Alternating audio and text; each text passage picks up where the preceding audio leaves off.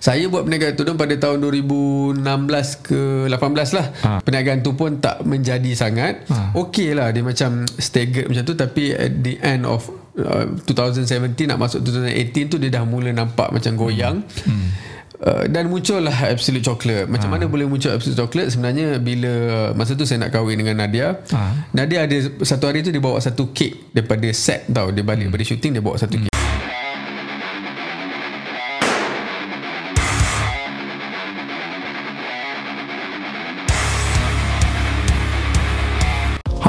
Assalamualaikum semua penonton-penonton di saluran YouTube Budi Channel dan juga uh, pendengar-pendengar kita di Spotify dan juga di uh, podcast Apple. Di studio Budi Channel kali ini, kita ada kisah-kisah inspirasi yang nak di-share oleh seorang usahawan iaitu Ben Ali. Siapa yang tak kenal Ben Ali sekarang ini popular dengan produk uh, Absolute Chocolate yang sekarang ini dah dipelbagaikan produk-produk yang mana menjadi kegilaan ramai sekarang ini. Siapa yang tak suka coklat and uh, Ben apa yang Ben boleh ceritakan sepanjang bulan puasa ni? Perkembangan-perkembangan yang kita boleh kongsikan.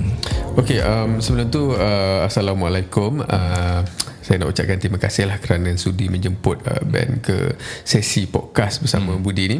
Uh, untuk bulan puasa ni sebenarnya hmm. untuk saya sendiri, kita company kita sebenarnya baru berpindah uh, daripada kita punya orang kata central kitchen lama berpindah hmm. ke tempat baru iaitu kita ambil satu kilang yang menempatkan ke semua oh. kita punya operasi di situ. Hmm. So sebelum kita masuk bulan Ramadan hari itu memang saya dengan kita punya team memang hmm. sangat sibuk lah preparation hmm. untuk kita berpindah dari tempat lama ke tempat baru. Hmm. Memandangkan tempat lama tu pun dia punya lot dalam 5 shop block itu nak pindah ke tempat baru ambil masa dalam 5 hari juga. So hmm. ngam-ngam uh, first day ke second day puasa macam tu kita start operasi di kilang baru. Hmm. uh, yang so, lebih besar lah. ya yang lebih besar Alhamdulillah. Hmm, tahniah diucapkan kepada Ben.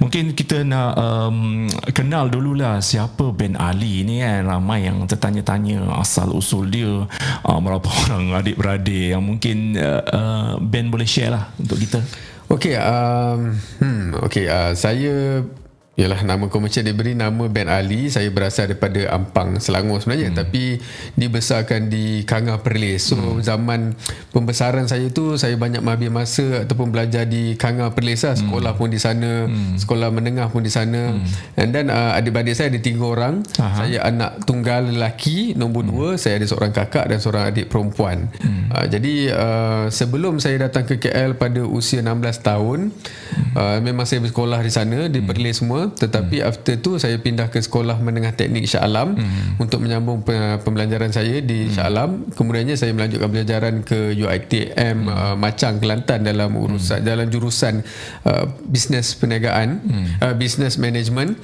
kemudiannya uh, saya men- menyambung perniagaan uh, hmm. pembelajaran lagi di UiTM Puncak Perdana di dalam jurusan um, filem, teater oh. dan animasi. So uh, nak dipendekkan cerita macam mana saya boleh buat bisnes, macam mana saya boleh terlibat dalam industri entertainment hmm. adalah kerana pada 2011 macam tu saya menyertai Hero Remaja 2011-2012 oh. hmm. bersama-sama dengan Fatah Amin, Syafiqah, hmm. Ben Amir dan hmm. ramai lagi lah pada hmm. ketika itu. So uh, masa itulah uh, detik permulaan saya menyertai hmm. industri hiburan.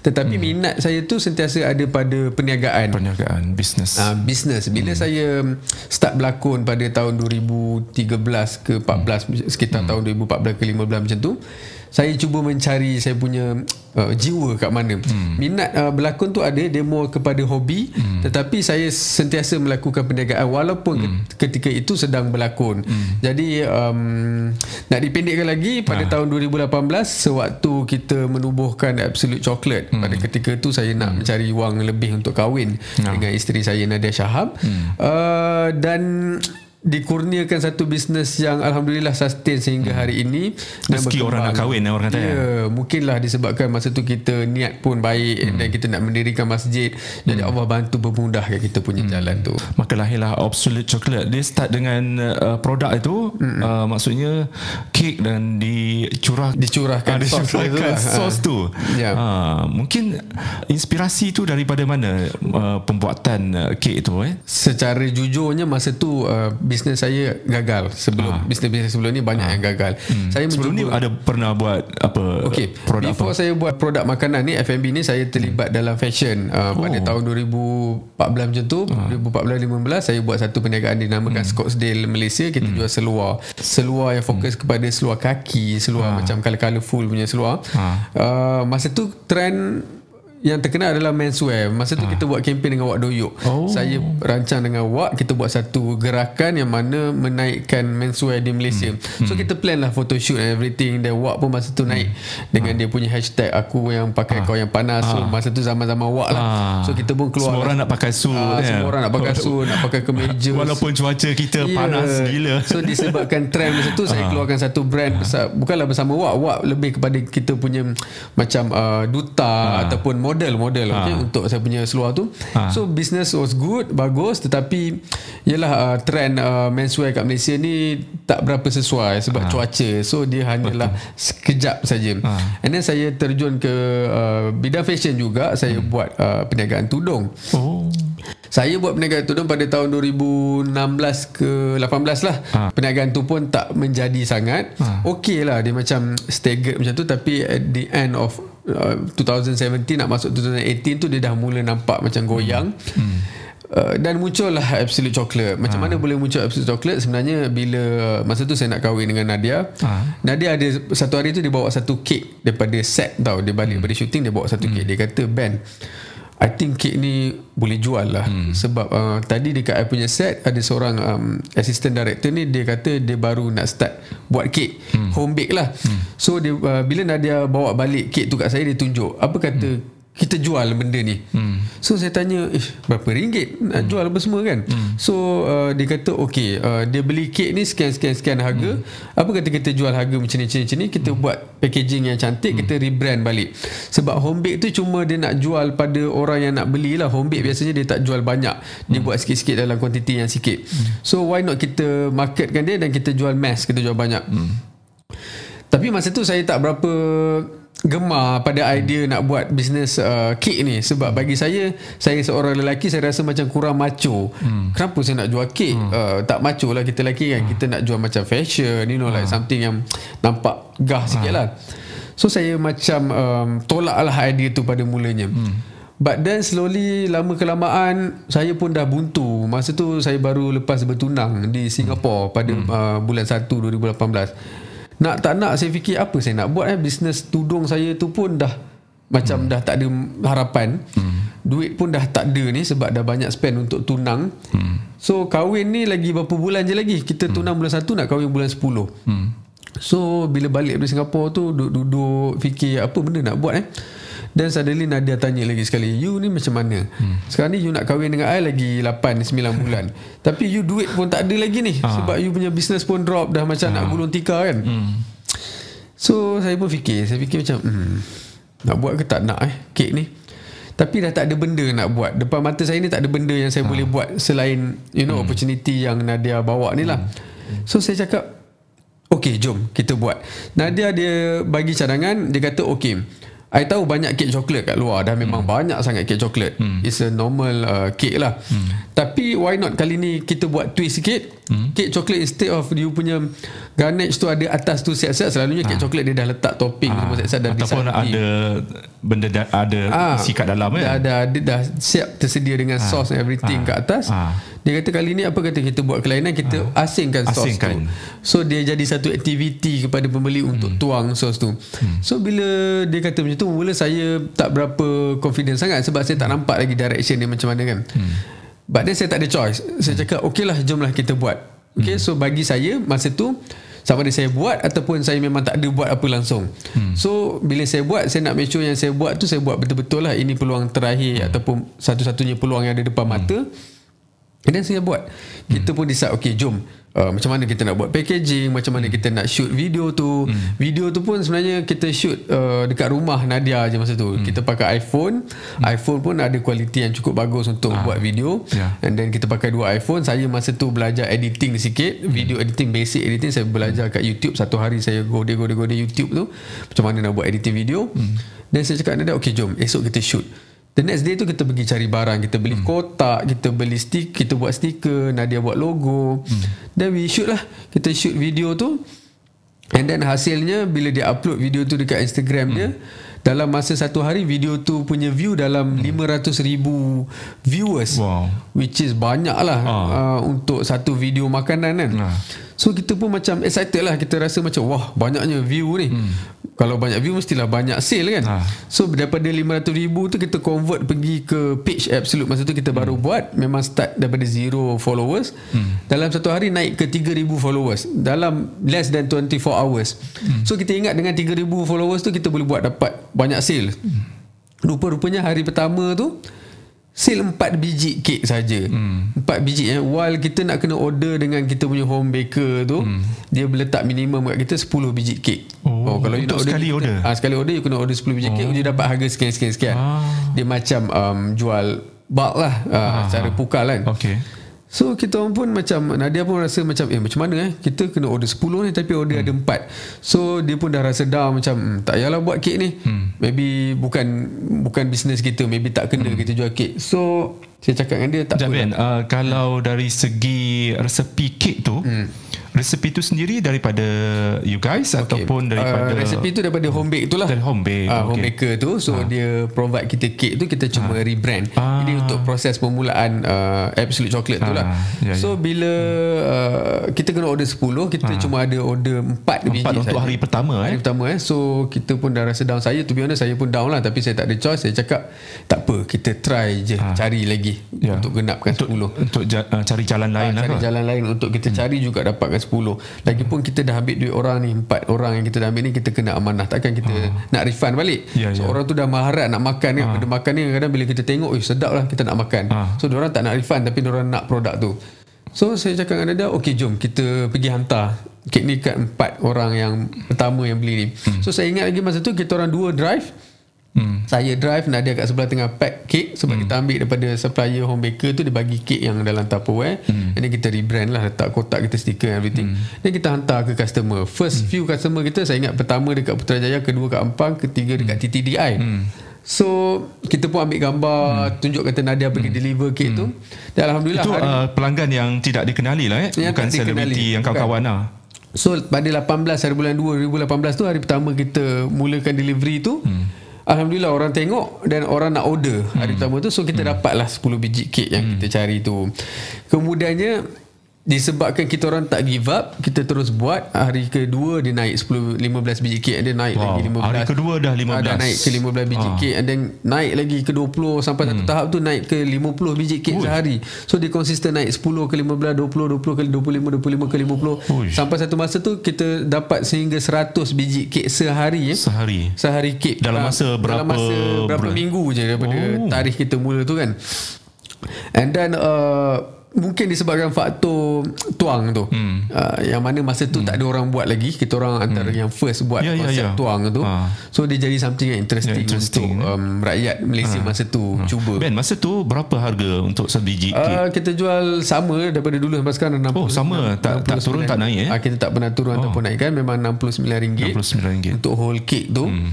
So bila kita dah naik ke 100 biji kek tu memang uh, 100 ke 150 biji kek tu memang sustain selama beberapa bulan. Hmm. Sampai kan uh, okay yang menariknya absolute ni kita tak pernah reveal yang itu kita punya at first hmm. eh. Ramai kenalan artis macam uh, Nadia sendiri ramai kawan-kawan artis saya pun ramai kawan artis hmm. yang uh, ingatkan Nadia cuma hmm. promote produk orang. Ah. Macam selalu dia akan buat uh, IG, review, IG review. semua tu kan. Ya. So orang cuma menyangka yang oh mungkin Nadia just uh, buat IG review untuk satu produk kek lah. Hmm.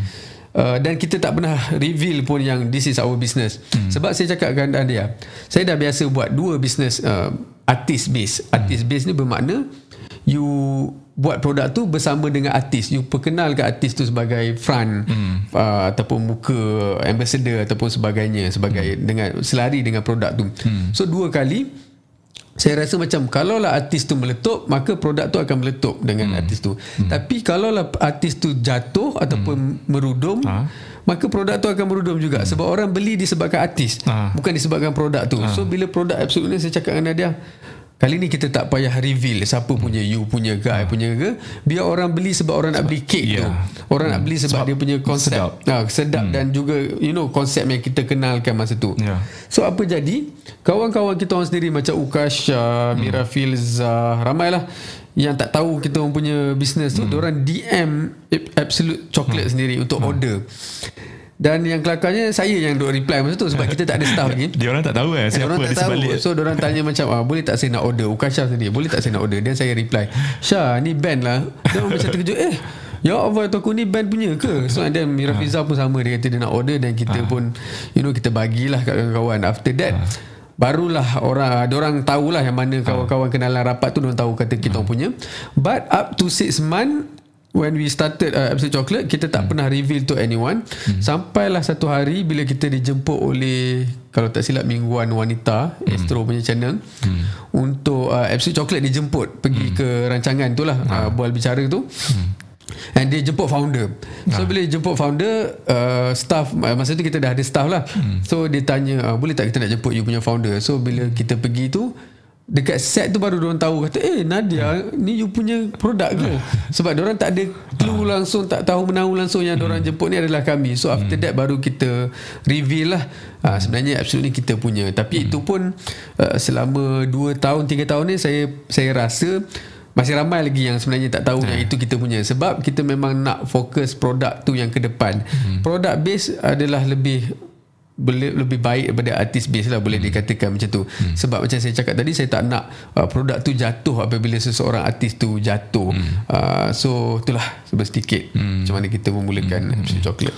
daripada uh, orang kata uh, bisnes dekat rumah mm-hmm. ha, kata dalam kereta je mm-hmm. siap-siap bungkus dalam kereta sehingga orang kata mendapat 100 uh, tempahan eh mm. dalam beberapa minggu selepas itu eh so mungkin Ben boleh ceritakan pula bagaimana penghilangan ataupun sekarang ini dah mm. ada lori eh mm-hmm. uh, dan tempat yang betul-betul uh, khusus untuk bake je Ya. kilang Ha, okay. Macam mana daripada um, orang kata usaha yang kecil tu dah dah sekarang dah menjadi besar berapa berapa orang kaki tangan dah ada sekarang Okey, uh, pada hari pertama kita mulakan kita punya operasi eh 18 hari bulan Februari 2018 tu hmm. memang saya dengan Nadia dua orang saja. Hmm. Kemudian hari kedua tu kita ca- cari seorang runner tambahan hmm. untuk sebab saya tak mampu nak hantar kat 15 alamat hmm. sehari. Jadi hmm. saya cari satu runner dan runner tu hantar dekat 7 hmm. alamat, saya hantar 7 alamat. Hmm. And then hari ketiga tu kita dapatkan lagi seorang staff untuk packer. Dia tolong hmm. pack pula pack. sebab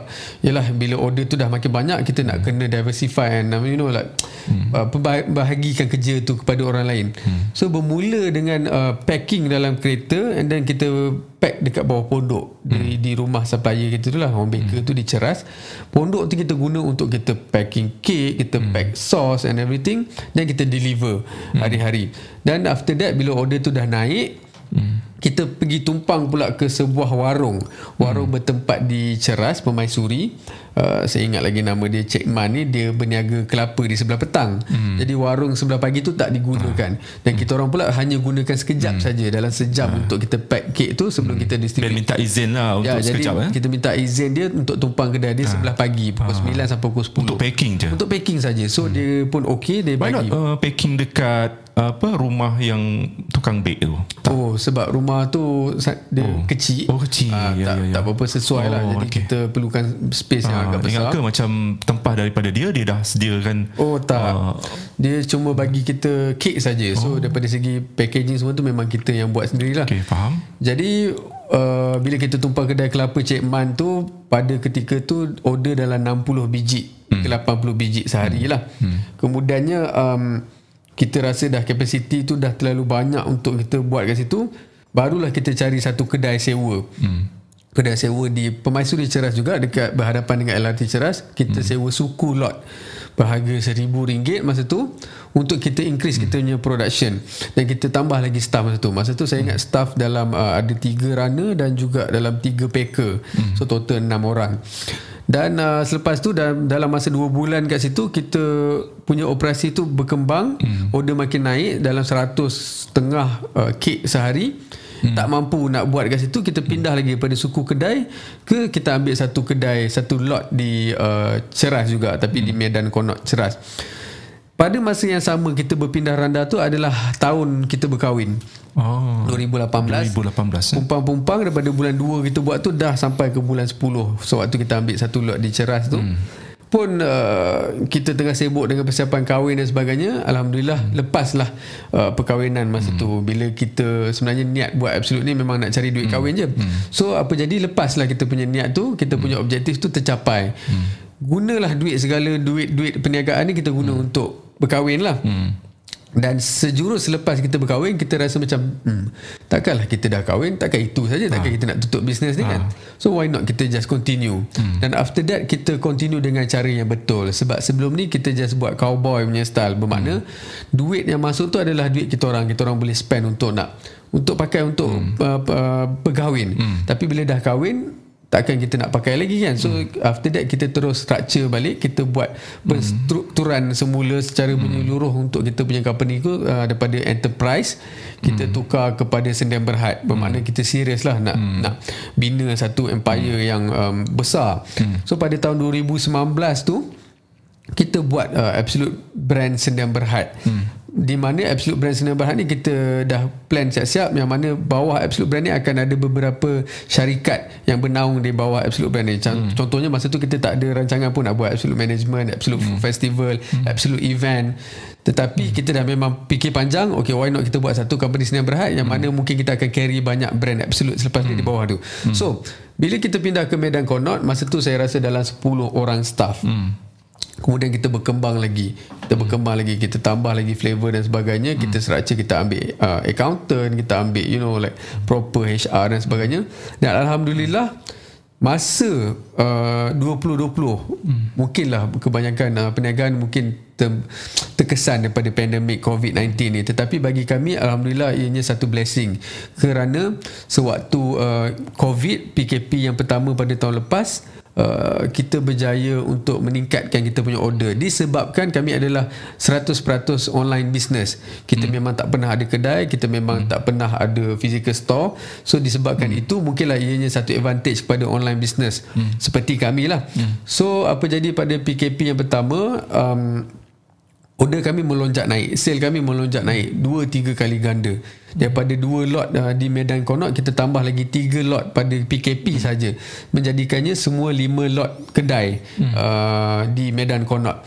masa tu kita dah ada dalam roughly dalam 30 orang staff hmm. uh, pada tahun lepas lah dan kemudiannya kami berkembang lagi berkembang lagi pada tahun 2019 sebelum PKP kita memperkenalkan satu lagi um, company which is Absolute Event and Management Sendian Berhad hmm. yang mana kita buat satu food festival dinamakan uh, Absolute Food Festival hmm pada masa tu 2019 kita tak sangka yang ini bukanlah satu bidang yang saya pernah buat saya tak pernah buat event hmm. uh, Nadia pun tak pernah buat event ianya merupakan satu bidang terjun lah bagi hmm. kami kita cuba saja buat Absolute Festival yang pertama di Shah Alam berjaya mengumpulkan sebanyak seramai um, lebih kurang 150 ribu pengunjung hmm. bagi kami itu ramai lah ramai. dan um, di mana rata-rata vendor masa tu kita perkenalkan satu harga yang amat affordable murah hmm. eh hmm. Ya, itu RM800 sewa untuk 3 hari hmm. normal rate untuk event outdoor macam tu selalunya 1800 ke 2000 untuk hmm. 3 hari per vendor hmm. Hmm. so niat kami buat masa tu untuk membantu usahawan-usahawan kecil hmm. yang mana yang menjual macam kari pap ke hmm. sambal dan sebagainya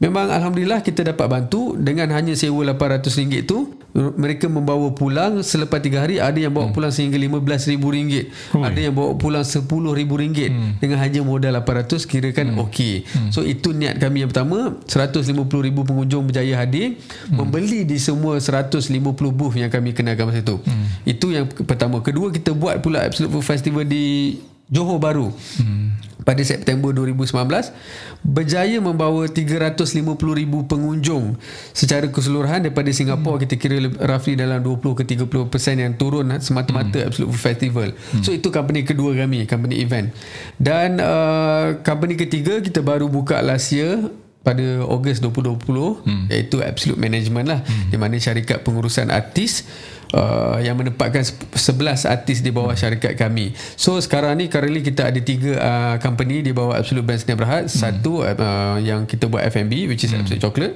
Kedua kita ada event company which is Absolute Food Festival dan ketiga kita ada pengurusan artis Absolute Management. Dan pada hari ini uh, kita punya staff lebih kurang 60 kesemuanya. Ramai. Berpusat dekat Uh, ya, ada yang satu pusat je. sebab kita punya 60 staff kebanyakannya uh, kita punya operation sebenarnya 80% daripada keseluruhannya. Hmm. So daripada 60 tu 40% tu adalah tim baker kita. Hmm. Uh, dan 20% adalah baki untuk pengurusan, uh, management, hmm. event dan sebagainya. Hmm. Hmm. Ben, tahniah bila tahun lepas ada keluar berita Ben Ali Nadia Shahab diiktiraf sebagai antara individu paling berjaya di Malaysia ya sebaris dengan nama uh, Datuk Michelle Michelle Yeoh um, uh, Tun Mahathir sendiri. Dan mungkin ini adalah satu kejayaan bagi Ben sendiri sebagai usahawan muda ya. So mungkin apa yang Ben boleh ceritakan di sebalik kejayaan ini tahun lepas tu? Sebenarnya um, terima kasih uh, pertama kali terima kasih kerana uh, menyentuh tentang tu uh, sebenarnya ianya lebih kepada uh, pengiktirafan lah kepada hmm. kami apabila kita dapat uh, uh, daripada British Media tu datang approach kita dia kata hmm. nak bagi kita masuk dalam satu buku, buku. di mana mengiktiraf usahawan-usahawan di Malaysia hmm. sebenarnya uh, ada sedikit membetulan dekat situ uh, hmm. artikel yang dikeluarkan tu Uh, menulis uh, Ben Ali dan Nadia Shahab uh, antara individu individu berjaya di Malaysia ha. setaraf dengan Tone dan sebagainya. Hmm, sebaris katanya. Sebaris eh sebenarnya hmm. bukanlah sebaris. Dalam buku tu sebenarnya hmm. ada ramai lagi ha. ribuan ha. ratusan hmm. um, usahawan-usahawan hmm. ataupun dia tak semestinya bisnes uh, hmm. ni je ada artis, ada doktor, hmm. orang-orang yang diiktiraf di dalam buku yang sama. Hmm.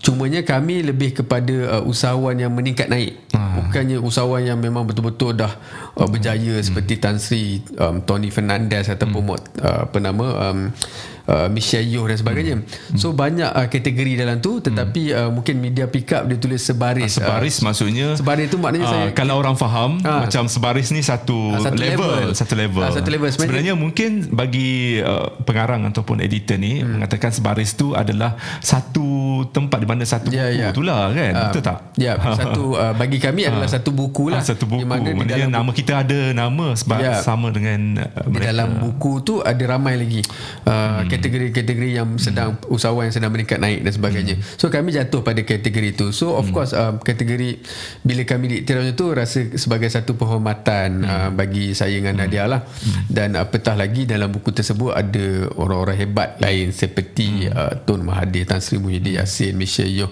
uh, Datuk Michelle Yeoh dan Tan Sri Tony Fernandez dan hmm. sebagainya. So lagilah melonjakkan kita punya semangat hmm. untuk berbakti sebab pada kami selepas kita dah capai niat untuk berkahwin tu hmm. Niat kami selepas itu adalah membantu masyarakat hmm. nak wujudkan lebih banyak peluang pekerjaan kepada masyarakat hmm. that's why kita tubuhkan uh, juga Absolute Grace Charity hmm. di mana kami membuat uh, sumbangan-sumbangan dan uh, CSR project untuk membantu uh, insan-insan yang memerlukan hmm. jadi uh, bila kita buka Absolute Brands sekalipun uh, niat tu sentiasa untuk membantu orang hmm. bila kita membantu dengan cara apa bila kita mewujudkan satu peluang pekerjaan pekerjaan yang banyak. Contohnya macam sekarang kita ada 60 orang staff, hmm. kita ada lebih kurang 200 ke 300 orang ejen hmm. yang sama-sama mencari rezeki bersama Absolute hmm. Chocolate. Bila adanya uh, peluang sebegini, hmm. of course uh, membuka pintu rezeki kepada lebih ramai. Hmm. Itu adalah niat kami untuk sentiasa mewujudkan peluang yang lebih hmm. baik kepada hmm. masyarakat. Hmm. Ben untuk um, F&B uh, Absolute Chocolate ni daripada satu produk sudah ada sekarang ni dengan cerita ada satu produk lain mm-hmm. which is biskut mungkin yeah. sempena untuk um, hari uh, raya kita akan sambut tak lama lagi lah kot yeah. uh, mungkin benda tu dah beranak-beranak lah uh, okay. so apa produk-produk lain selain daripada absolute chocolate cake Uh, kita memula dengan satu chocolate cake lah itu hmm. produk pertama kita hmm. pada tahun 2018 tu and then kita keluarkan juga pada 2018 juga kita keluarkan produk kedua iaitu uh, vanilla cake diberi hmm. nama milk lava cake itu produk kedua kami hmm. ketiga kita keluarkan boba milk tea cake hmm. uh, pada tahun 2019 and then 2019 juga penghujung tahun 2019 hmm. kita keluarkan produk hmm. uh, salted egg charcoal cake hmm. itu merupakan produk kami yang kami produce sendiri kali hmm. pertama eh tiga, tiga produk sebelum tu adalah kita ambil dengan home baker hmm. dan produk keempat kami merupakan produk pertama kali yang kita keluarkan sendiri production kita hmm. sendiri staff kita sendiri team kita sendiri reka hmm. salted egg charcoal cake ni adalah kek telur masin pertama seadanya di Malaysia Hmm. Kita memang sebelum ni tak pernah ada Kita dah buat background search and everything And memang kita come out dengan satu idea Di mana kita nak buat satu kelainan So kita kenalkan salted egg charcoal cake hmm. Sebab absolute kita memang akan keluarkan satu produk yang orang lain tak keluar Kita keluarkan hmm. Kerana kita percaya kepada keunikan tu Kelainan dan identiti tu penting bagi sesebuah uh, hmm. produk Okay Kerana apa tau Sebab bila kita bercakap tentang produk cake Melambak hmm company cake ataupun business cake kat luar. Hmm. Tetapi uh, ini pendapat saya sajalah. Hmm. Uh, mungkin uh, masyarakat ataupun peniaga tu dia lebih selesa buat produk yang dah ada hmm. di dalam pasaran. Contohnya bila dia nak keluarkan produk cake dia akan hmm. tengok apa yang dah ada. Contoh macam red velvet red velvet cake dia akan buat apa yang orang hmm. dah pernah buat. Bagi kami pula kami nak mencuba sesuatu yang ekstrim yang baru, eksperimen hmm. sesuatu yang baru. Hmm. Supaya kita memperkenalkan satu uh, flavor kepada masyarakat. Hmm. Bila kita kenalkan salted egg kek pada mulanya ianya dikecam hebat hmm. oleh masyarakat uh, Malaysia lah uh, especially orang Melayu kerana uh, salted egg ni kalau pada kita orang hmm. Melayu adalah telur masin. Ha. Telur masin sesuai dimakan dengan nasi. Ha. Bukanlah sesuatu yang sesuai untuk dimakan dengan uh, dessert sebagai hmm. dessert. Hmm. Tetapi uh, sebenarnya salted egg ni sesuatu makanan yang sangat um, popular bagi kaum hmm. masyarakat Cina. Hmm. Diorang akan makan salted egg bun sebagai dessert. Hmm. Diorang akan makan salted egg um, um, croissant sebagai hmm. you know um, roti. So kita kenalkan salted egg cake ni uh, memang pertamanya dikecam lah. Orang cakap oh kenapa absolute dah tak ada idea ke hmm. keluarkan kek telur masin. Kenapa tak keluarkan kek sambal? Kenapa tak keluarkan kek ikan bilis? Hmm. So at first kita rasa down lah. Uh, pada hari kita launch sauté itu kita punya peniramaan tu sangat sangat uh, buruk dan tak ada order. Biasanya bila kita launch satu-satu produk tu order akan hmm. terus masuk pada hari pertama, kedua dan ketiga. Tapi sauté ini tak diterima langsung. Hmm. Cuma bila saya balik dengan dia kita orang down 3 hari tak keluar rumah kita rasa macam adakah ini perakhiran bagi Absolute Chocolate sebab orang dah tak nak beli kek kita. Kita hmm. keluarkan satu produk yang orang tapi kek lain masih laku. Kek lain uh, ya. Selalunya produk kita bila kita uh, keluarkan satu-satu produk lain tu produk baru tu dia akan melonjakkan ha, sale lah. Ha. uh, dia akan boom ha. boomingkan balik. Ha. bila dah uh, sotek itu tak diterima kita orang pun buntu lah. Macam mana ha. nak buat eh? So Nadia pun dah give up. Saya pun dah rasa macam give up. Tapi rasa kita bangkit balik Kita rasa macam Ben, sangkut je lah. Sorry Betul? Yeah. Kita rasa macam um, uh, saya discuss dengan Nadia lah. Saya, kita bincang, kita cakap, okay. Takkan kita nak give up? Kita dah sampai ke tahap ni. Dah 2019 masa tu. Just sebab orang tak terima sotek ni, takkan kita terus nak tutup company ni. Hmm. Kita tak fikir pasal kita sangat tahu. Mungkin Nadia ada boleh continue berlakon, hmm. buat review, saya pun boleh cari peluang perniagaan tempat hmm. lain. Hmm. Tapi kita fikirkan staff kita masa tu ada lebih kurang 20 ke 30 orang. Hmm. Kemana mereka selepas ni bila hmm. kalau kita tutup company kita? Hmm. Disebabkan semangat untuk uh, mengekalkan syarikat tu, kita terus lawan balik. Kita bangun, kita hmm. bangkit daripada kejatuhan tu. And Alhamdulillah selepas tu Salted Egg Cake ni diterima ramai melalui hmm. marketing yang kita jalankan. Hmm. Daripada awal Absolute ni memang dikenali sebagai company yang marketing lah. Hmm. Kita marketkan produk tu secara unik hmm. menyebabkan ramai orang tertarik untuk beli. So bila hmm. kita marketkan Salted Egg tu sampai hari ni adalah salah satu produk kami yang paling best seller. Walaupun pada mulanya tidak diterima langsung hmm. oleh masyarakat. Dan hari ini best seller kami adalah Salted Egg. Hmm. Kemudiannya after Salted Egg kita keluarkan uh, cookie, hmm. uh, biskut biskut ni adalah um, satu makanan yang orang gemar makan suatu dekat dengan raya lah. Hmm. Uh, kalau bagi masyarakat Melayu Islam ni dikenali sebagai kuih raya ataupun kuki lah. Hmm. Biskut. kami pula memperkenalkan kuki ni dalam satu uh, bentuk yang lain hmm. lebih komersial hmm. kita tak kenalkan dia sebagai biskut raya ataupun uh, kuih raya tetapi hmm. kita beri nama sebagai kuki K O O K E E hmm. di mana itu adalah tujuan untuk mengkomersialiskan lagi produk tu hmm. nampak lebih uh, bertaraf macam international punya hmm. branding So itu salah satu produk seasonal yang kita kenalkan kepada masyarakat hmm. pada tahun lepas dan kita carry pada tahun ni pun kita buat cookie juga. Hmm. Dan baru-baru ni pada tahun lepas bulan 10 tu kita keluarkan lagi satu produk iaitu uh, Dalgona Cloud Cake. Hmm. Dalgona Cloud Cake pun tak ada lagi masa tu kita buat research Dalgona ni famous masa PKP yang pertama untuk buat kat rumah Dalgona ha. air tu ha. dan kita buat dalam bentuk cake lah hmm. bila kita buat dalam bentuk cake tu kita buat Dalgona sauce on top of Japanese cotton cake hmm. kita perkenalkan satu lagi uh, value added value tu kita letak cotton candy hmm. cotton candy ni adalah elemen-elemen sewaktu kita bersekolah dulu zaman hmm. kecil kita memperkenalkan nostalgia hmm. sewaktu kecil dengan hmm. meletakkan cotton candy atas tu dan dia memberi memberikan satu look yang uh, menarik lah bagi kita hmm. punya kek tu. Hmm. Jadi uh, buat masa ni kita ada lima produk kek. Hmm. Um, cookies kita ada tiga. Cookies tiga. Dan uh, oh, baru-baru ni kita keluarkan uh, Absolute Brew air. Oh, air. Air DIY. Sebab Absolute hmm. kita dikenali sebagai uh, DIY. Apa-apa hmm. pun you kena buat sendiri kat rumah. Ha. Kita bagi kek, you you ah. tuang sauce ah. dan everything sendirilah aktiviti yang menarik hmm. untuk dilakukan di rumah hmm. so ah, itulah air pun kita ada tiga cookies tiga hmm. dan produk kek kita ada lima hmm.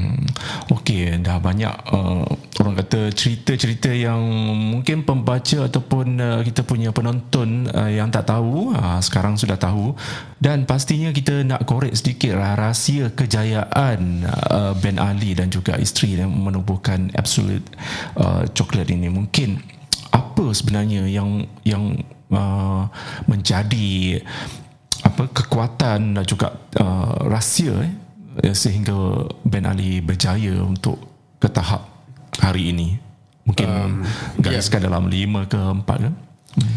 uh, apa yang saya boleh cakapkan hmm. um, semangat semangat semangat berbekalkan semangat yang tidak mudah uh, putus asa hmm. uh, sebab jatuh bangun dalam perniagaan ni adalah perkara biasa hmm.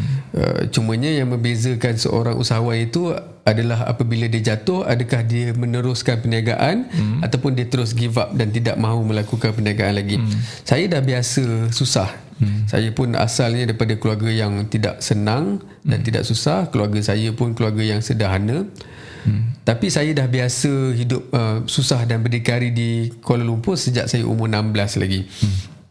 Sewaktu saya datang ke KL umur 16 saya duduk di sekolah berasrama di Shah Alam. Hmm. Tapi weekend saya akan keluar duduk di masjid dan saya banyak explore lah. Hmm. Disebabkan pengalaman-pengalaman saya membesar di Kuala Lumpur sendiri tanpa hmm. bantuan siapa-siapa membuatkan saya jadi lebih kuat. Hmm masalah tu akan sentiasa ada sebagai manusia kita akan sentiasa dihujani dengan masalah hmm. cumanya macam mana kita menghadapi masalah itu akan membezakan hmm. kita sebagai manusia hmm.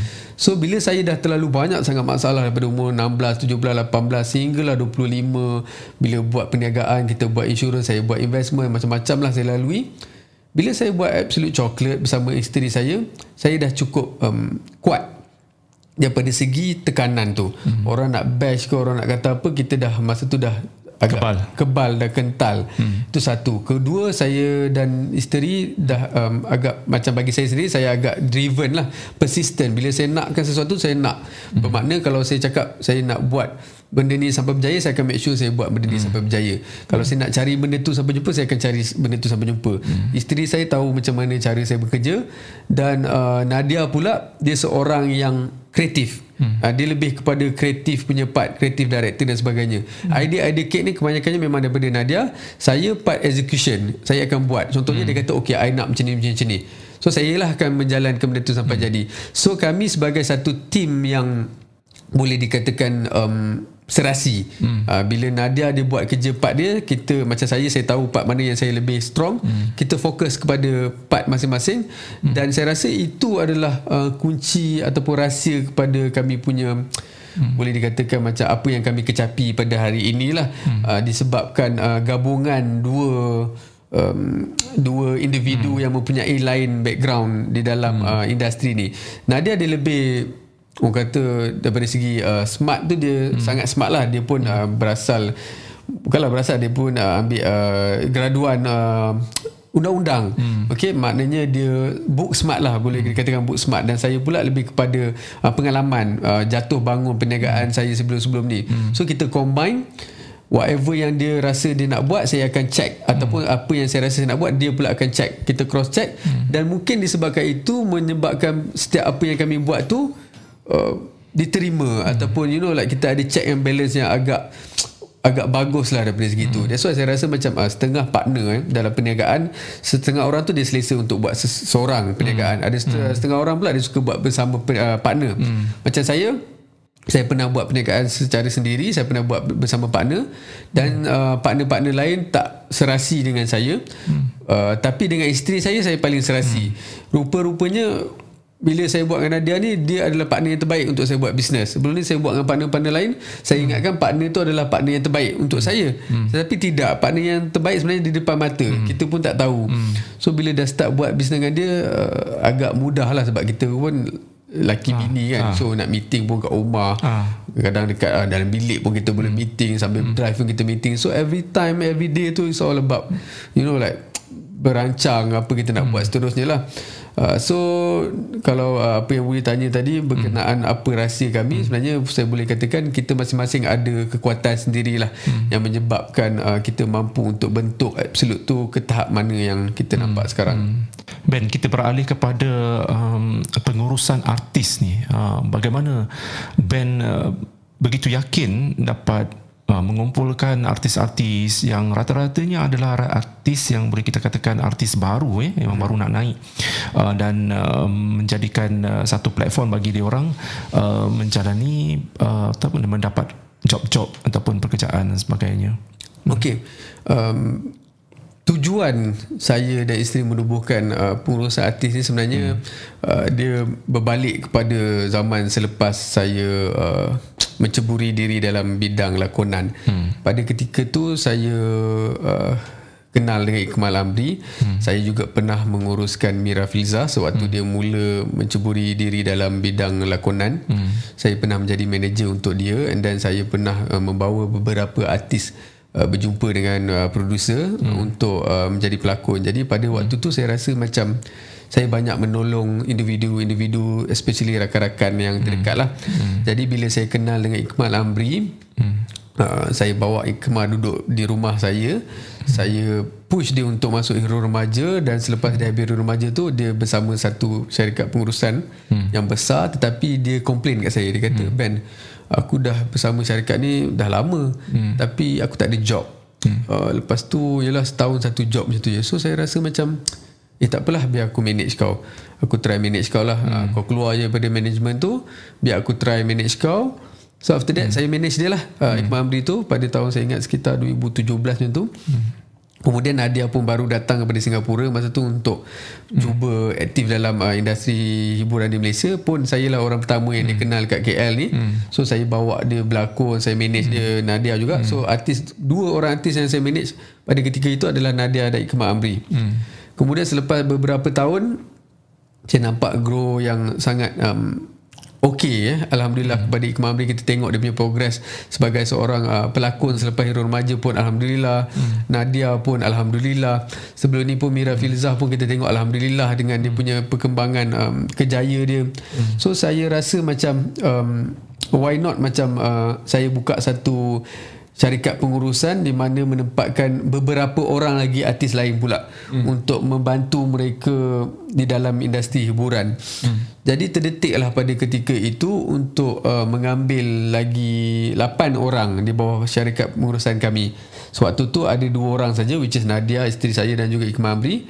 Kemudian kita tambah lagi 8 orang uh, untuk membantu so, disebabkan um, niat untuk again kita buat macam tadi saya sebut eh bila kita buat Absolute Chocolate tu kita nak bantu mewujudkan lebih banyak peluang pekerjaan kita buat Absolute Food Festival kita nak membantu peniaga-peniaga kecil untuk hmm. mendapat satu platform di mana diorang boleh berniaga dan mencari wang hmm. untuk perniagaan diorang dan bila kita buat Absolute Management niat kami sekali lagi untuk membantu artis-artis baru hmm. menempatkan diri di dalam industri hmm. kerana uh, saya perasan uh, bila saya especially, especially bila kita buat untuk Absolute Chocolate dan uh, Absolute Food Fest hmm. kita banyak deal dengan artis bila kita deal dengan artis kita tengok rate-rate artis ni kadang-kadang orang tak pandai letak rate hmm.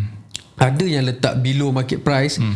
ada yang letak terlalu tinggi melampau hmm. so saya tengok eh kenapa dia orang ni tak letak rate yang sepatutnya sebab hmm. saya dah biasa deal dengan uh, production ataupun klien big hmm. big name big big client so hmm. saya rasa macam saya ada sedikit uh, ilmu ataupun kepakaran untuk meletakkan rate-rate yang bersesuaian dengan uh, mungkin followers ataupun nama mereka. Hmm. So kita rekrut orang-orang ni, artis-artis ni untuk join kita hmm. dan kita revise balik dia punya rate dan kita plan orang punya uh, career uh, di dalam industri hiburan. Hmm. So hmm. disebabkan niat untuk mencuba mencorakkan mereka punya uh, kejayaan seni, tertubuhlah absolute management. Hmm. Dan mungkin uh, perkembangan-perkembangan terkini yang boleh dikongsi ya artis-artis adakah uh, nanti ada artis-artis baru yang nak diserap semula uh, dalam uh, pengurusan artis band ni okay. ataupun macam mana dengan diorang punya tawaran-tawaran berlakon sebab hmm. memandangkan kita ni masih lagi orang kata mendepani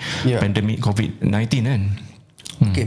Uh, bagi artis di bawah syarikat uh, pengurusan kami, kita terbahagi kepada dua jenis artis. Hmm. Ada yang secara sepenuh masa, hmm. ada yang uh, separuh masa, full time dan part time lah, hmm. uh, freelance. Jadi bagi kebanyakan artis kami, boleh kata semua artis uh, full time kami, Alhamdulillah pada masa ni memang penuh dengan job. Hmm. Tak semestinya job hanya job lakonan. Hmm. Pada zaman sekarang ni job-job seperti campaign, hmm. IG review tu sangat popular. Yeah. Di mana klien-klien big big company hmm. orang prefer untuk ambil influencer hmm. instead of artist dan bayaran hmm. agak lumayan sebenarnya. Hmm. Uh, bagi satu-satu campaign boleh dapat sehingga 10,000 ada yang hmm. sampai puluhan ribu. Hmm.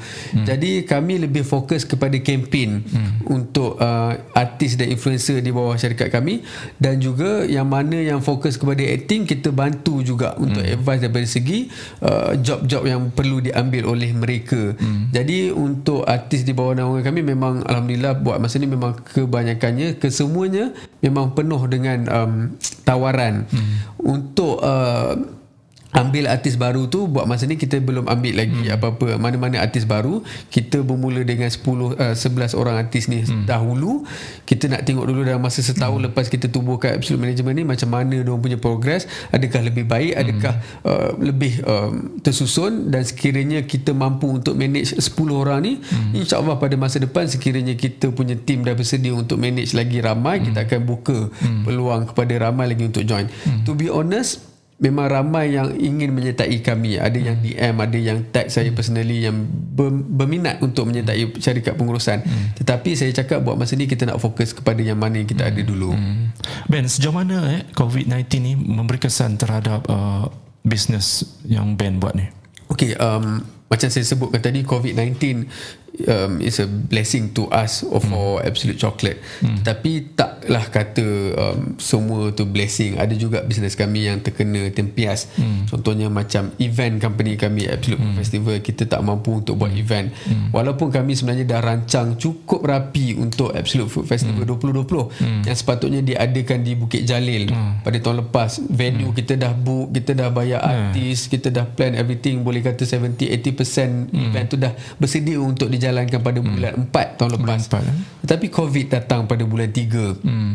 Di mana merencatkan kami punya perancangan dan um, to be honest event ketiga kami ni adalah hmm. event yang sepatutnya kami membuat pulangan yang hmm. besar lah disebabkan event pertama kedua tu dia lebih kepada uh, investment untuk hmm. kami membuat event dan uh, terjejas lah untuk kami punya company event hmm. sepanjang uh, tahun daripada 2020 sehingga tahun ni kami memang tak boleh buat event langsung hmm. Tetapi Alhamdulillah disebabkan kami mempunyai syarikat-syarikat lain seperti hmm. Absolute Chocolate, hmm. FMB dan juga Absolute Management yang mana tidak uh, hmm. terjejas disebabkan COVID. Hmm. So uh, bagi kami Alhamdulillah company kami masih sustain, masih boleh hmm. berkembang walaupun uh, keadaan sekarang seperti COVID uh, melanda. Hmm dan uh, sebab itu uh, pentingnya lah bagi saya saya rasa untuk uh, seseorang peniaga tu usahawan tu perlu ada beberapa income stream hmm. untuk membantu menyokong sekiranya sesuatu hmm. berlaku kepada salah satu perniagaan yang mereka jalankan hmm. jangan terlalu selesa dengan um,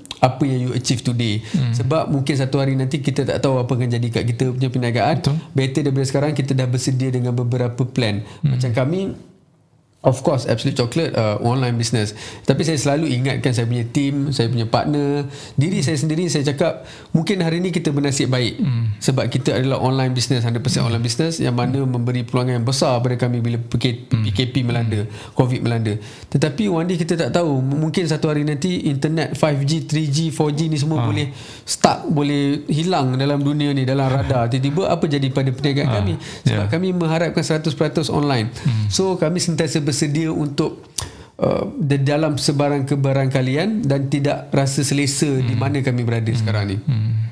Ben, uh, perancangan masa depan mungkin nak dikongsikan untuk penonton? Okey, uh, untuk Absolute Chocolate um, sebenarnya kita di dalam proses untuk memasuki fasa di mana kita membuka kedai offline physical store kita yang pertama. Hmm seperti saya sebutkan tadi kita tak pernah ada kedai hmm. kebanyakannya memang order through online daripada hmm. ejen dan sebagainya so hmm. pada tahun ini insyaallah jika diizinkan kita akan buka kita punya first uh, kios hmm. berkonsepkan kios uh, di Mid Valley Mega Mall hmm. Uh, itu pertama lah kita punya perancangan uh, macam kafe lah ni dia lebih kepada kios bersaiz kecil seperti uh, Yao Yao, Auntie Anne ah. Famous Amos uh, bersaiz ah. kecil yang lebih berkonsepkan kepada Grab and Go ah. uh, so kita akan buka kita punya first kios pada bulan 8 insyaAllah hmm.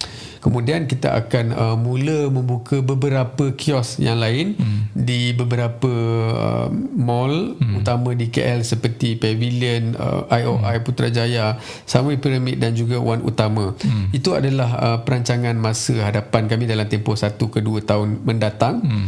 Dan uh, untuk lima tahun punya planning kita hmm. dalam proses untuk mengembangkan lagi kita punya perniagaan hmm. di seluruh um, Asia Tenggara hmm. Southeast wow. Asia iaitu Indonesia, Thailand, hmm. uh, Brunei dan Singapura dahulu. Hmm. Kemudian kita berancang untuk pergi ke Taiwan, uh, hmm uh, apa nama Hong Kong hmm. dan sebagainya sebab kita hmm. uh, percaya yang uh, melalui perniagaan makanan ni kita boleh pergi jauh sebab hmm. makanan dia tidak mengira bangsa tidak mengira kulit hmm. dia boleh semua orang boleh makan hmm. so that's why kita rasa yang kita mampu untuk bawa nama Absolute ni ke peringkat yang lebih tinggi hmm. bukan setakat di Malaysia saja sebab saya percaya jika langit hmm. itu adalah kita punya limit kenapa hmm. kita nak limitkan setakat di Malaysia hmm. Absolute adalah satu brand makanan yang kita boleh bawa sehingga ke peringkat global. Hmm. Itu adalah visi dan misi yang kita akan kejar hmm. untuk 10 tahun mendatang. Hmm. Ben, uh, pastinya Ben ada inspirasi ataupun tokoh-tokoh yang Ben sanjungi ya, yang menjadi orang kata kayu semangat ataupun pembakar semangat uh, untuk Ben uh, berdiri teguh dalam dunia bisnes ni.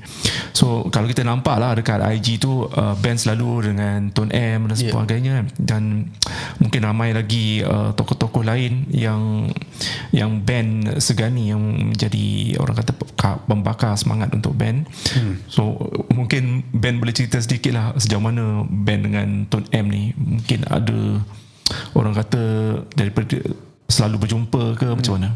Okay, um, Tuan Dr. Mahathir merupakan saya punya idola daripada saya kecil. Hmm. Kita, saya lah best saya ni membesar dengan um, Tun sebagai Perdana Menteri hmm. kita yang ketiga pada ketika itu. Hmm. Jadi saya sentiasa mengimpikan untuk um, semeja bersama dengan Tun. Hmm. So dalam hati saya masa tu saya ingat masa 2015 saya kata ish one day kalau aku dapat duduk dengan Tun Mahathir ni seronok sebab hmm. dia tokoh negarawan yang memang ramai yang sanjung. Hmm. Saya sendiri rasa macam boleh tak saya nak ada satu je chance untuk duduk bersembang dengan dia. Hmm. Tapi saya tak tahu macam mana. Saya tak tahu macam hmm. mana saya nak jumpa dia. Hmm. Jadi satu hari tu uh, saya rasa macam um, tak, saya tak tahulah mungkin ini dah ditakdirkan oleh Allah Subhanahu hmm. taala. Rumah yang saya duduk di Setapak, hmm. sewaktu tu saya duduk menyewa di um, 288 residensi di Setapak, hmm. merupakan rumah yang juga Syed Saddiq duduk. Oh. Saya level 13 dia level 20 lebih kalau tak silap. Ah. Jadi saya pernah terjumpa beberapa kali dalam lift Ah, terserempak dia. lah, eh? Uh, masa tu Syed Saddiq pun belum sesiapa lagi. Ah. Saya kenal dia sebab saya selalu tengok YouTube, saya selalu up to date dengan uh, politik punya Hmm. uh, isu. Jadi saya kenal lah uh, Syed Saddiq ni daripada YouTube. Yang saya terserempak dalam lift. Saya kata, "Eh, Mamat ni aku kenal. Yang debate juara debate ni." Ah. So saya follow lah dia Ha. Saya follow Bila saya follow dia um, Ada satu hari tu Dia buka peluang Kepada sesiapa yang nak Join sebagai penggerak anak muda Bersama hmm. dengan dia hmm. Dan nak dijadikan cerita Saya join Saya hantar resume Yang bagusnya Sadiq ni Dia Cara dia rekrut orang ni Based on resume Kelayakan So dia review balik kelayakan Dan saya antara yang di, Diterima lah hmm. Di shortlistkan daripada 1000 penyertaan hmm. Dipendekkan kepada 100 100 dipendekkan kepada 50 hmm. 50 dipendekkan ke- kepada 30 Dan saya antara yang terpilih hmm. Dan pada ketika itulah Saya berjaya Berkesempatan untuk Berjumpa dengan Tun hmm. Dan sewaktu berjumpa dengan Tun Beberapa kali hmm. Of course gugup lah Nak jumpa dengan negarawan Tetapi saya selalu Bila berjumpa hmm. tu Saya selalu ambil kata-kata dia hmm. Uh, Tun selalu bercakap berkenaan berkaitan dengan bangsa Melayu. Hmm. Saya seorang yang sangat particular tentang uh, Melayu lah, hmm. kemelayuan dan juga uh, semangat patriotisme, semangat cintakan negara. Jadi beberapa uh, semangat yang Tun bagi ataupun kata-kata yang membuatkan saya nak nak nak berjaya. Hmm. Antaranya dia cakap macam ni.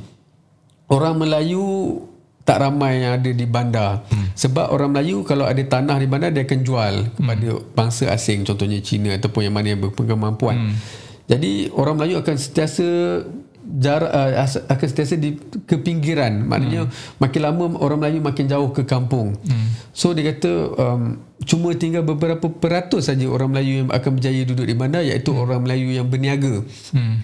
So dia nak banyakkan orang Melayu berniaga. Dia kata uh, Kalaulah orang muda sekarang ni ramai yang ambil semangat ni hmm. jadi seorang usahawan, hmm. dia percaya ramai yang boleh berjaya dan menyab, membawa martabat hmm. orang Melayu tu lebih tinggi.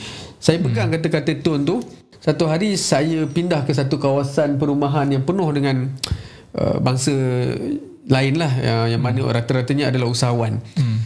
Uh, saya pindah ke rumah tu saya kata dengan isteri saya saya nak duduk sini sebab saya nak buktikan kepada bangsa lain hmm. yang orang Melayu pun boleh duduk di sini sama hmm. taraf dengan orang lain bila saya hmm. pergi situ orang macam pelik eh dong ni muda lagi hmm. muda lagi tapi dah boleh duduk di sini bersama dengan you know rata-ratanya hmm. macam peniaga-peniaga yang dah berjaya you know so Tun adalah uh, idola saya dan uh, saya banyak ambil uh, semangat beliau hmm. sebab pada usia 95 tahun beliau bekerja daripada 8 pagi sehinggalah 6 petang sama seperti hmm. orang lain apatah lagi kita yang muda ni tak ada alasan untuk kita kata kita penat hmm. kita tak ada you know tak ada kudarat tak cukup hmm. you know tenaga hmm. it's a no jadi mengambil semangat uh, seorang negarawan seperti itu hmm. dan uh, semangat untuk menaikkan martabat bangsa saya bangsa Melayu hmm. menyebabkan saya terus push diri saya sentiasa saya fikir nombor satu bangsa saya hmm. kedua saya fikir saya punya keluarga hmm. uh, saya nak menaikkan martabat keluarga saya sebab saya berasal daripada keluarga yang susah orang pandang rendah hmm. pada keluarga kami sebelum ni jadi itu salah satu big reason kenapa saya nak berjaya dan hmm. kedua untuk menaikkan martabat bangsa supaya mereka lihat kita hmm. se- sehebat ataupun setaraf dengan mereka sebab kena ingat um, suatu ketika dahulu kita adalah bangsa cuma um, yang bekerja saja di bawah mereka hmm. tetapi sekarang disebabkan plan-plan yang dirangka oleh kerajaan terima kasih jugalah kepada kerajaan selama ni merangka untuk membantu masyarakat Melayu kita hmm. menyebabkan ramai usahawan sekarang ni you tengok hmm. dalam umur lingkungan 20 tahun dah ada yang jadi jutawan hmm. umur 30 tahun dah ada yang jutawan disebabkan hmm ramai sekarang usahawan Melayu yang dah berani untuk berniaga. Hmm. So kalau nak tanya uh, jawab soalan Budi tadi memang hmm. idola saya adalah Tun Mahathir daripada hmm. dulu sehingga sekarang dan saya mengambil semangat beliau untuk bawa dalam diri hmm. saya. Hmm. Ben baru-baru ini ya pelakon-pelakon senior ada komen dan juga um, macam dia orang pun macam meluahkan ketidakpuasan hati mereka terhadap pelakon-pelakon baru yang diambil uh, dari influencer influencer ni eh yang mana macam-macam lah dia orang cakap kan masa dekat set tengok phone buat TikTok lah dan sebagainya dan kadang-kadang mereka dia orang ni influencer ni uh, main-main ataupun uh, berlakon pun berlakon kayu Yeah. uh, jadi apa komen uh, Ben eh, sebagai seorang uh, orang kata uh, tunggak kepada pengurusan artis ni di, di mana kalau dalam kalau kita tengok pun ramai influencer-influencer di bawah Yeah. jagaan Ben pun adalah merupakan influencer yang juga pelakon baru mungkin apa yang senario yang yang yang berlaku ni sebenarnya sebab ada ada juga yang uh, pelakon-pelakon sini yang backup uh, influencer ni kata uh, influencer ni tak adalah semuanya pelakon kayu Yeah. dan main-main dekat set uh. Okey, uh, ini pendapat saya lah. Hmm. Um, senario sekarang dah berbeza. Hmm. Medium untuk mencari bakat baru sudah berbeza hmm. mengikut peredaran zaman pada tahun 2020 dan 2021. Hmm. Du, dahulu yes kita mungkin untuk seseorang artis nak menjadi seorang artis tu dia kena masuk melalui pencarian Ha. mungkin Ha, hero ada remaja, casting casting dan sebagainya tetapi zaman sudah berubah hmm. zaman kini orang dah mudah mudah untuk akses kepada artis ataupun influencer hmm. so orang just tengok daripada Instagram ataupun TikTok hmm. dan sebagainya wujud muka-muka baru hmm. yang fresh Ah. disebabkan orang suka tengok mereka-mereka ni hmm. Jadi untuk uh, zaman sekarang demand dia adalah sebegitu rupa. Hmm. Contohlah saya ambil eh macam uh, artis di bawah naungan kami pun banyak yang influencer. Hmm. Uh, syarikat uh, produksi ataupun TV station sendiri pun meminta untuk mengambil mereka hmm. kerana influence mereka yang ada di social media. Hmm. Everything is about berapa ramai followers, berapa banyak hmm. punya engagement.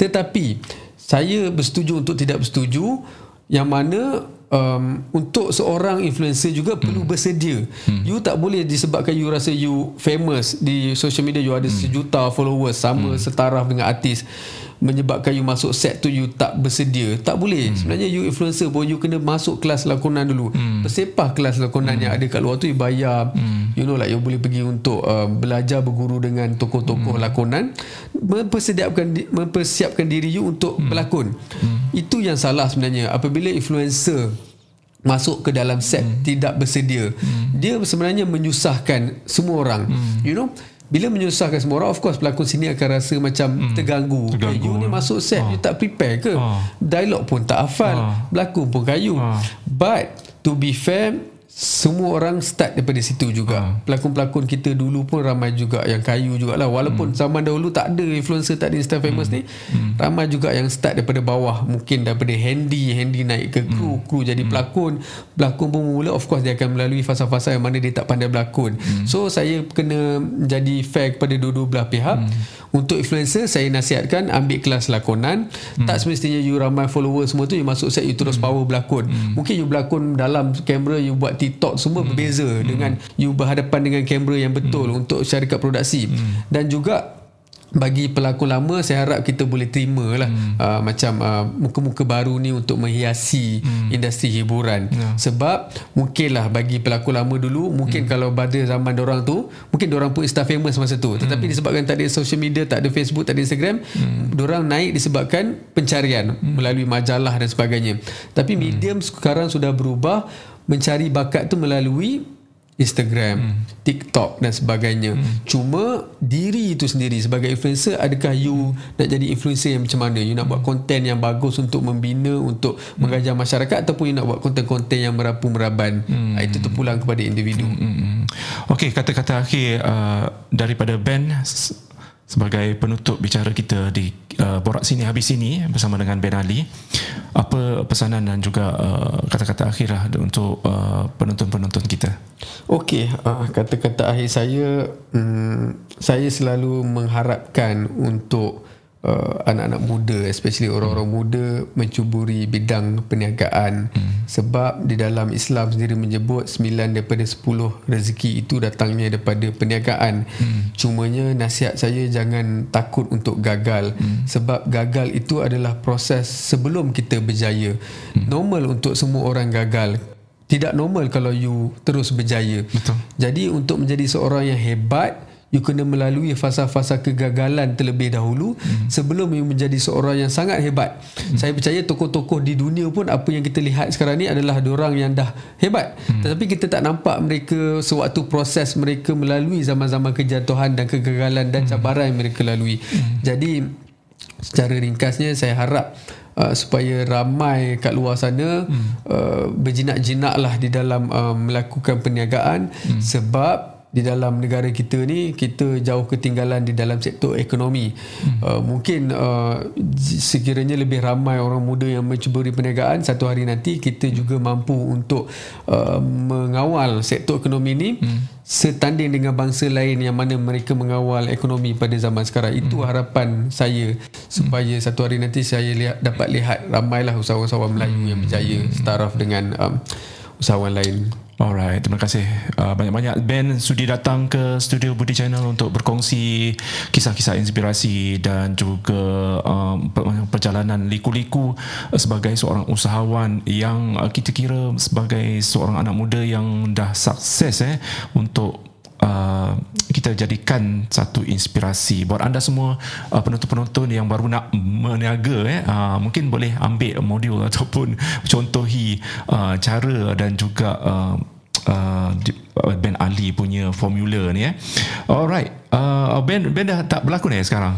Uh, saya dah tak berlakon. Sibuk saya, lah Saya dah berhenti berlakon uh, sejak 2017 uh, Ingat lagi drama terakhir Last. Saya lah saya ingat saya berlakon di Tanah Suci Mekah oh. pada tahun 2017 waktu tu saya berlakon untuk drama bernama Kisah dari Mekah Aha. untuk slot Astro Oasis. Hmm.